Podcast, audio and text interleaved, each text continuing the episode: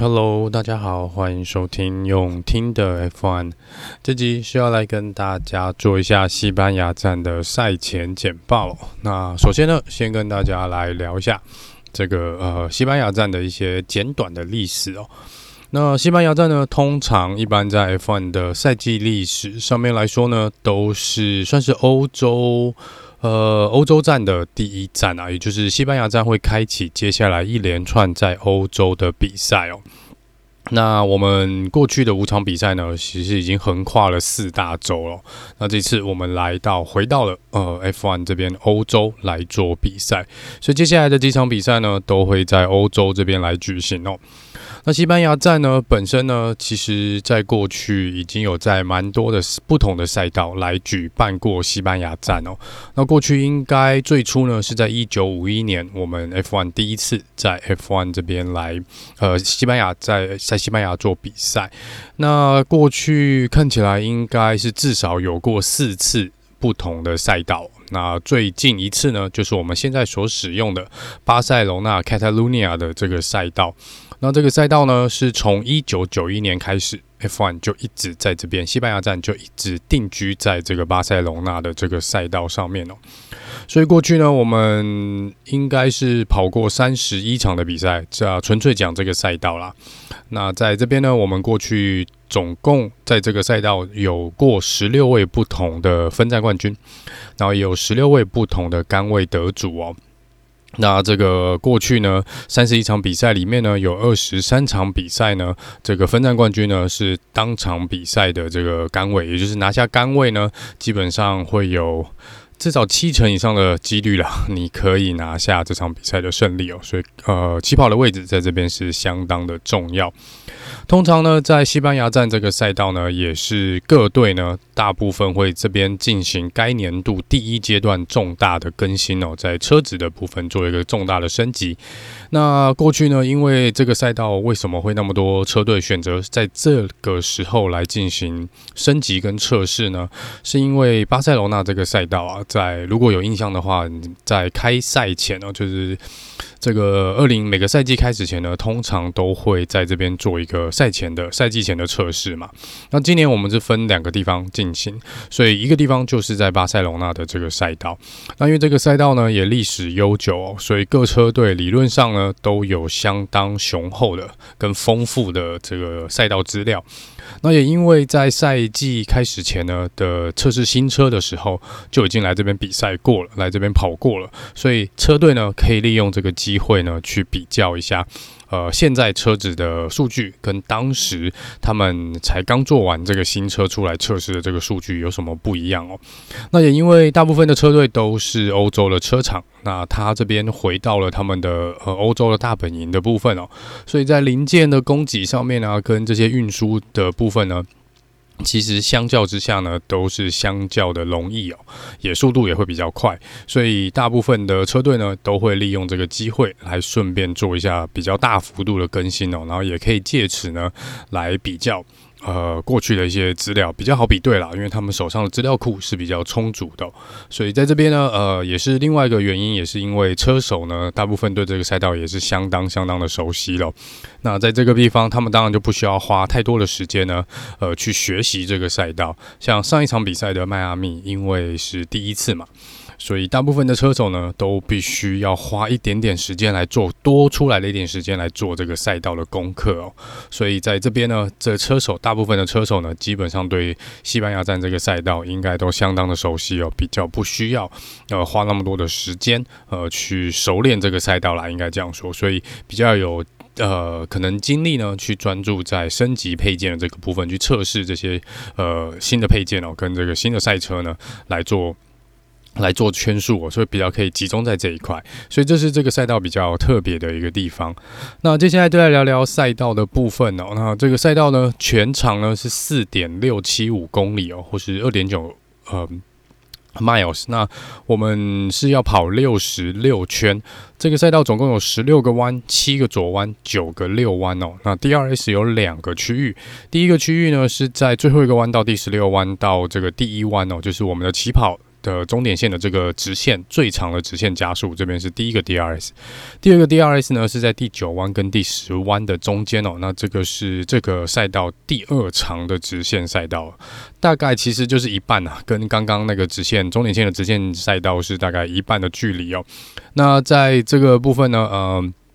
去年，呃，Maxim s t e p p e n 创下了这个赛道的最快圈速记录，是一分十八秒一四九，这是这个赛道的一些基本资料。那在这个轮胎的部分呢，这一次 Pirelli 选择的是所有轮胎里面的选择最硬的轮胎哦，也就是在硬胎的部分呢是用 C one，在 Medium tire 的部分是用 C two，那在软胎 Soft tire 的部分呢是用 C three。那因为这个赛道呢是对相当吃是轮胎的一个赛道，所以在这边呢，呃，不意外啦。Pirelli 这边使用了这个最耐磨、这个最硬的轮胎出来哦，应该是不意外啊。那既然 Pirelli 选择了他们最硬、最硬的这个硬胎哦，就是可以。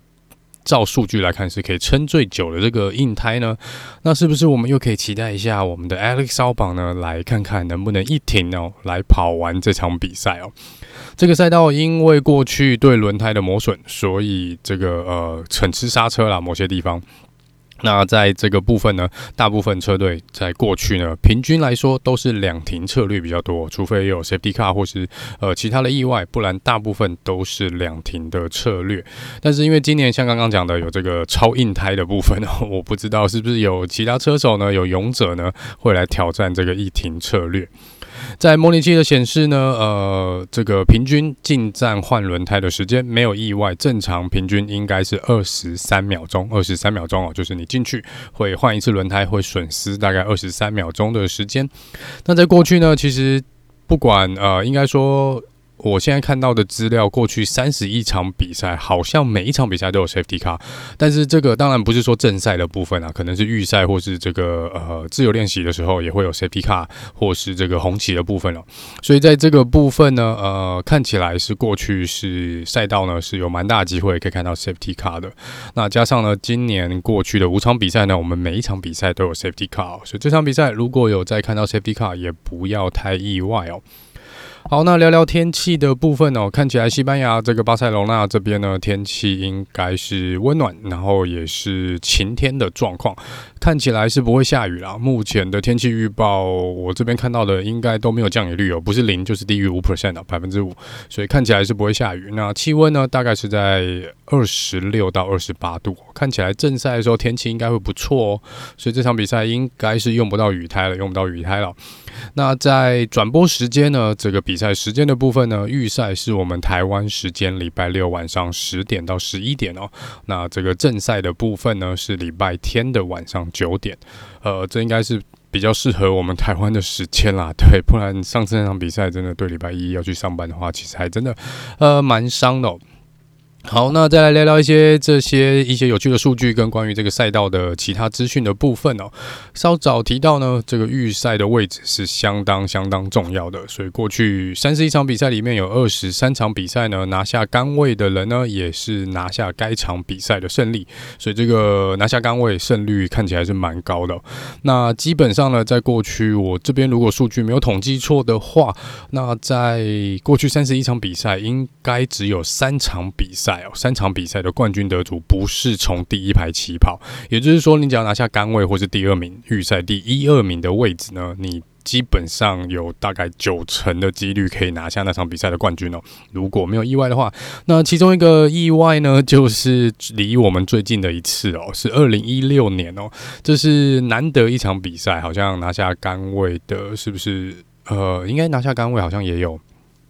也有拿下，这个我要再看一下资料。但是呃，那场比赛呢，二零一六是由 Max Verstappen 拿下了这个胜利。那这个部分呢，等一下会再聊聊 Max 这个惊人之举的这这个比赛的部分哦。呃，那场啊，对，想起来了，我刚刚看到资料，那场比赛哦，在二零一六的西班牙站呢，应该是 Mercedes 锁住第一排的位置哦。但是因为 Mercedes 两台车呢互相撞到了对方哦，所以呃，对，那场比赛就是很难得没有。呃，没有在这个第一排起跑，然后没有拿下冠军的记录之一。那在过去还有另我刚刚说三场嘛，那有另外一场呢，是一九九六年的 Michael Schumacher，他是从第三名的起跑位置起跑，那他拿到了这个冠军。那接下来就是我们龙哥 Alonso，二零一三年哦，他是从第五名起跑，那最后也是拿下了他自己家乡站的冠军哦。那既然提到 Alonso 呢，那这场比赛就是 Alonso 跟 Carlos Sainz 的算是主场了。那目前来说呢，Alonso 在这边赢过，Carlos Sainz 目前呢还在找寻自己的第一胜哦。那这两位呢，可想而知呢，大部分的车迷这礼拜应该有蛮多车迷是挺他们两位的，挺他们两位的啦。好，那这个呃。在这个比赛这个赛道这边呢，有一个比较特别的地方哦，就是其实这个赛道呃，你要说是高速赛道呢，其实也不算哦，因为它这个赛道如果有兴趣的可以去，我会把这个赛道图通常都会贴在这个脸书呃。这个群主这边哦，那可以去看一下这个赛道的图，那去注意第十四跟第十五弯，也就是有一个 S 型的弯道哦。那这个部分呢，在过去几年呢，其实一直以来啦，应该说过去十年哦，应该被骂得蛮惨的。在这个呃 S 弯的部分哦，甚至于在游戏里面呢，也是令人相当头痛的一个连续弯哦。这个连续弯呢，之前是在呃二零零七年的时候。把它设置的特别修改了赛道哦，因为当时他们认为啦，大会认为，呃，如果以先前这个赛道设计哦，如果在那个弯道不把它做一个 S 弯哦，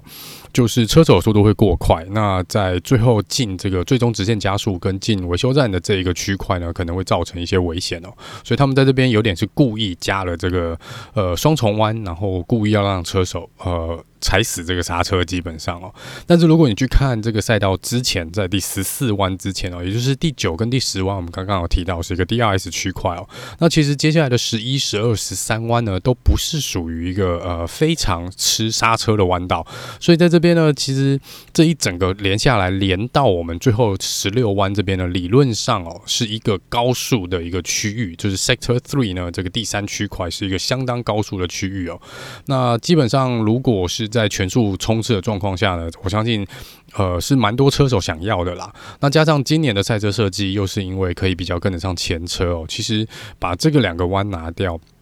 应该是会比较好。应该对于我觉得对于超车会比较有帮助哦。那总之呢，你可以看到在第十三弯之后，我们可以看到这是属于一个高速区域。那变成第十四跟第十五弯这个地方呢，这两个连续弯呢是。等于是摆明了要车手呢踩死这个刹车，你等于是呃故意的把车手速度压到很低很低很低。那在这边基本上呢，一来是有可能会有失误，因为这个弯道不好弯哦。有玩过游戏的也可以去试看看哦，真的不好弯。然后呃。在这个部分，车手蛮多也表示哦，这边是相当难转的一个地方哦，因为你是一个在很高速的状况下，然后你要踩死刹车，然后进入这个弯道，还要做连续的转弯哦，所以这个部分车手其实蛮多年了，已经蛮多年都要求要改掉这个东西哦。那目前来看呢，呃，去年本来有机会啦，就是大家可能认为这个呃在疫情的状况下比较有时间去做更改。那总之呢，他们没有呃，那现在是有提出两个版本。哦，那这两个版本呢，有一个版本是把这个弯道留下来，但是他们有特别针对。这个十四、十五弯之后呢的一些安全的设施去做一些改善哦，可能会去修改十六弯的部分啊。目前没看到设计图，不知道。但是有一个版本就是保留现在大部分的赛道设计，但是会加强安全性的一些呃措施啊。那另外一个呢，就是把这个十四、十五弯拿掉，因为以前最初的巴塞罗那这边这个弯道呢，是不是 S 弯哦，就只是一个弯道。那这个部分呢，可能会回归。到那时候的设计，那他们就觉得以现在赛车已经做到安全系数蛮高的，所以这应该安全上面应该不是太大的问题。那真的就拜托拜托拜托官方选择那个把十四十五弯拿掉的这个呃设计哦。那预定呢是明年呃明年看看能不能够把这个呃赛道的呃。这个弯道修改掉，这应该是最快，应该是二零二三年可以来做一个修改了。那这是这个赛道比较特别的一个地方哦。那扣扣掉这个之外呢，大部分应该都是属于一个比较高速的赛道，比较高速的赛道哦。那接下来呢，呃，是聊聊过去哦。那在这个赛道最多胜利的车手，拿下最多次分站冠军的车手呢，是 Michael Schumacher 有六次，跟 Lewis Hamilton 也有六次哦。那这边要必须提一下呢，过去的五年哦，就是二零，应该是二零一七到二零二一呢，连续五年都是 Lewis Hamilton 拿下冠军哦。但是今年看起来，Lewis Hamilton 想要拿到六连胜，应该是相当的困难啦。那没有接下来的没有拿到第没有拿到四胜或五胜的车手，接下来直接跳到有在分站有拿到三次胜利的车手，有我们的 Sir Jackie Stewart 和 Nigel Mansell、Alan Prost 跟 Mika Hakkinen。那两胜的车手有呢，这个 Kimi Raikkonen 呃 Senna 跟 Alonso，他们都是各拿了两胜哦。所以在这边呢，其实蛮多世界冠军都有在这边拿下胜利过。好，那接下来聊聊 Max 哦。刚刚我提到 Max 在这边是，呃，其实，在二零一六年呢，Max 拿下这场比赛，不止拿下这场比赛的胜利哦，这其实是呃相当有历史意义的一场比赛。对 Max 来说，这是他人生第一场的 F1 比赛，就是他在这边是算是第一次初登场哦，被拉上来，呃。红牛这边来比赛，那他在这边初登场就拿下了分站的冠军，那所以他也是呢，呃，难得非常稀少在第一次初登场就拿下冠军的车手。然后他当时达到这个记录呢，我不知道现在这个记录应该还是他保持吧，就是史上最年轻拿到分站冠军的车手，总共是十八岁又两百二十八天哦。那这个呃也是 F1 史上最年轻站上颁奖台的车手，那他也是第一个荷兰车手来赢得这场，来赢得 F1 的一个分站冠军，然后也是第一位呢，从一九九零年之后出生的 F1 车手拿下分站冠军哦，所以他在这边缔造了蛮多第一次的记录哦，这所以这场比赛呃这个赛道呢，对 Max 应该是相当相当的特别。那 Lewis Hamilton 呢，在去年的这场比赛呢，拿下了历史性的第一百场的杆位的记录哦，所以这是 Lewis Hamilton 也有在这场比赛拿下过，呃，缔造了这个应该目前很难打破的记录，因为目前排名第二的呢是 Michael Schumacher 六十八次的杆位哦，这个已经隔了三十几次了，Lewis Hamilton 现在应该已经推进到一百零三次了，所以这个记录呢，真的也是相当难打破的。如果纯粹讲这个历史上的这场比赛呢，呃，真的老实说，过去十年令我印象最深刻的应该是二零一二年哦，这个呃，Pastor McDonaldo，就是我们的这个呃车祸之王哦，他在这场比赛拿下他人生唯一一场、唯一一场呃 F1 的胜利。那为什么他又叫做这个 King of Crash 哦？因为他这个。这个车祸之王呢，因为他在他的 F1 生涯呢不长，但是他总共撞车撞了四十次，这是目前的纪录保持，应该还没有人打破这个纪录哦。呃，即便是这个 Romain Grosjean 好像也没有摸到这个四字头，还没有摸到三字头哦，所以在这个部分是蛮厉害的。那当时呢 m a d o n a d o 呢是跟 William 车队呃配合，那 William 车这也是二零一二年的西班牙站呢，也是 William 车队至今。最后的一场比赛的胜利哦，那也是 Maldon 刚刚有提到，也是 Maldonado 他人生唯一一场比赛的 F1 胜利，这是相当。蛮难得的。如果你们认识 Maldonado 的话呢，基本上你不会认为他有赢过任何一场比赛，但是就是这么神奇。那另外更神奇的事情呢，是在二零一二这场比赛之后呢，Maldonado 才拿下冠军，暂呃算是离开颁奖台没多久，William 车库这个车库呢就失火，而且是有造成人员的伤亡。那在这个 Maldonado 呢，明明还在可能一个小时前哦，还在颁奖台上接受颁奖了，一个小时后呢，他是抱着他的亲戚。哦，呃，来帮他加油的亲戚呢，飞奔到安全的地方哦，所以这个是呃那场比赛的另外一个小插曲啦，另外小插曲。好，那聊聊这个各车队这个周末的一些需要受瞩目的一些项目，就是大部分就是车队带来这个升级的部分哦。就刚刚有提到，很多车队呢，呃，会选择在这场比赛做重大的升级哦。前几次已经有提到了，法拉利跟红牛都会有再次升级的部分。那法拉利这一次呢，说他们这应该是相当大的一个升级包哦。呃，就是应该会有新的底盘，呃，新的是不是会有新的这个后面的这个悬吊系统不确定，但是应该会有。然后还有一个新的尾翼哦，这个全新的尾翼设计。那主要呢，这个就是说应该可以让车子的速度呢，应该他说可以再快个零点二秒左右吧，不太确定这个数据是哪里来的，但是有人说可能会快。个零点二秒左右，那在这边呢，他们也会同时减轻车子的重量，然后也会压低车子。就是底盘跟这个地面的距离哦，所以他们会把整个车身呢算是往下压低一点点。所以这边法拉利说他们这是重大更新，你就把它想做一个重大更新包哦。所以这看起来法拉利是这场比赛是来势汹汹哦。那在红牛的部分呢，说他们还是会做一些升级啦。当然这个不是重大更新了，因为前几场比赛已经基本上每场比赛都在做更新哦。那这场比赛的更新包呢，主要是集中在这个底盘的部分，所以是加强。底盘的部分啊，那他们说可能跟后面的排气系统呢也有呃做一些小小的升级。在 Alpine 这边呢，Alpine 这边说他们会使用新的尾翼，Aston Martin 说他们也会带来新的底盘哦。但是 Sebastian Vettel 说，呃，应该不只有新的底盘，他这个访问的时候是卖了关子，说应该这个升级包应该也会蛮大的。那我们就来看看 Aston Martin 到最后呢会拿出什么样的升级包哦。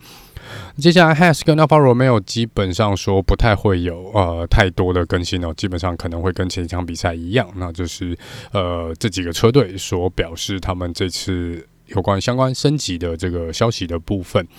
那再来就是 Mercedes 这边呢，这个礼拜对 Mercedes 我想是格外的重要。就在录音的现在的录 Podcast 的当下呢，正好看到 Mercedes 的照片出来了，就是他们的车子应该是已经升级过了，车子已经来到了赛道上面哦。但是当然用肉眼现在看不出来到底是哪里做了更新，而且没有前翼，这个车子目前是没有装上前翼的呃部分哦。那在这个呃呃。为什么这场比赛呢？呃的升级配件会对 Mercedes 相当格外的重要呢？因为呢，他们之前来到这个赛道，在赛季前做测试的时候呢，如果各位有记得的话，他们最初带来的赛车并不是现在使用的赛车哦，他们之前带来的是有侧箱的赛车，有这个塞帕的赛车哦。那现在这边呢，等于说他们可以利用这个机会来看看这个有没有。有塞帕跟没有这个塞帕到底差多少哦？因为之前也有提到嘛，他们说他们也有可能去使用这个呃，之前这个有侧箱的这个呃赛车的设计，把它回到那个设计，所以可能也拿来使用嘛。那这个部分呢，就是来看看他们这一次两台车跑出来的速度会不会有呃重大不同的地方哦？因为如果没有记错的话呢，在当时用这个有侧箱的这个赛车呢，就是第一版本。这个部分呢，他们在测试的时候其实是跑出了最快的时间哦，跑出了最快的时间，所以在这边呢，呃，看起来 Mercedes 是势必是会为了这个呢来做蛮多资料的收集哦，因为这对他们来说相当相当的重要。那当然之前也有传闻嘛，说呃，如果我们 C D 在这场比赛还是找不到解决方案呢，可能就会直接划掉二零二二这个赛季哦，就等于算是有可能这就是一个呃。决定他们接下来是否要放弃二零二二的一个呃比赛一场比赛啦，这应该是也有人这样说，所以我们到时候来看看 Mercedes 这场比赛之后呢，呃，会做出什么样的一个决定哦。那最后回到 Carlos San 跟 Fernando 这边哦，那 Fernando 那种跟 Carlos San 就是他们的主场，就是西班牙站的部分。那 Carlos San 不用说，还没有拿下个人的胜利。当然，我相信两个人呢都会非常想拿到家乡站的胜利啦。那龙哥这边呢，最后一场比赛的胜利哦，也就是他最后一次在家乡站拿到胜利，就是当时的二零一三年呢，这是龙哥目前。呃，对，自从加入 McLaren 一直到离开 F1 又回来 F1，他都没有拿到任何的分站冠军嘛，所以在这边呢，龙哥前一次的分站冠军就是自己的家乡站哦，九年前的西班牙站，所以在这边呢，呃，可以注意一下这两位车手这个礼拜的动向啊。那当然，这两位车手今年赛季到现在看起来运气都没有很好哦，运气都没有很好，希望这场比赛在自己的家乡呢，呃，是可以。呃，一扫他们这个衰运哦，然后看能不能转运一下啦。好，那另外呢，这个这个礼拜呢，因为是今年 F1 有一个新的规定哦，待会有个新的规定，就是每一个车队呢，至少要选两个礼拜五的这个自由练习的时间呢，让这个新人让新的车手呢来测试，来开这个 F1 的赛车哦。所以在 William 这个车队这个礼拜呢，他们选择让这个 Nyck de Vries 来担任呃他们 F1 这个这个礼拜五自由练习的车手哦。那这个 Nick d e r e 呢是，他之前也是据传闻啊，本来就是跟 Alex Albon 有在抢这个呃。Williams 的位置的人哦，因为他是 Mercedes 车队的后备车手 Reserve Driver，然后他也是现在这个 Formula E 的呃车手哦。那他之前赢过了去年，他赢了去年的 Formula E 的世界冠军，然后也赢了二零一九年 F2 的世界冠军哦。所以他一直是 F one 算是热门人选之一啊。所以在 Alpha Romeo 之前位置还没有决定的时候呢，也有人是传说是 Nick d e v r e e 会不会来。接替这个呃，Kimi 或是这个 Antonio 的位置哦。那很遗憾的，他是没有拿到今年呃二零二二年的门票哦。但是二零二三年呢，他也是热门的人选之一哦。所以 William 这边呢，呃，是选择让他来呃进行测试。所以就是 Nick d e v r e 呢，是可以来试试 F1 的一个机会。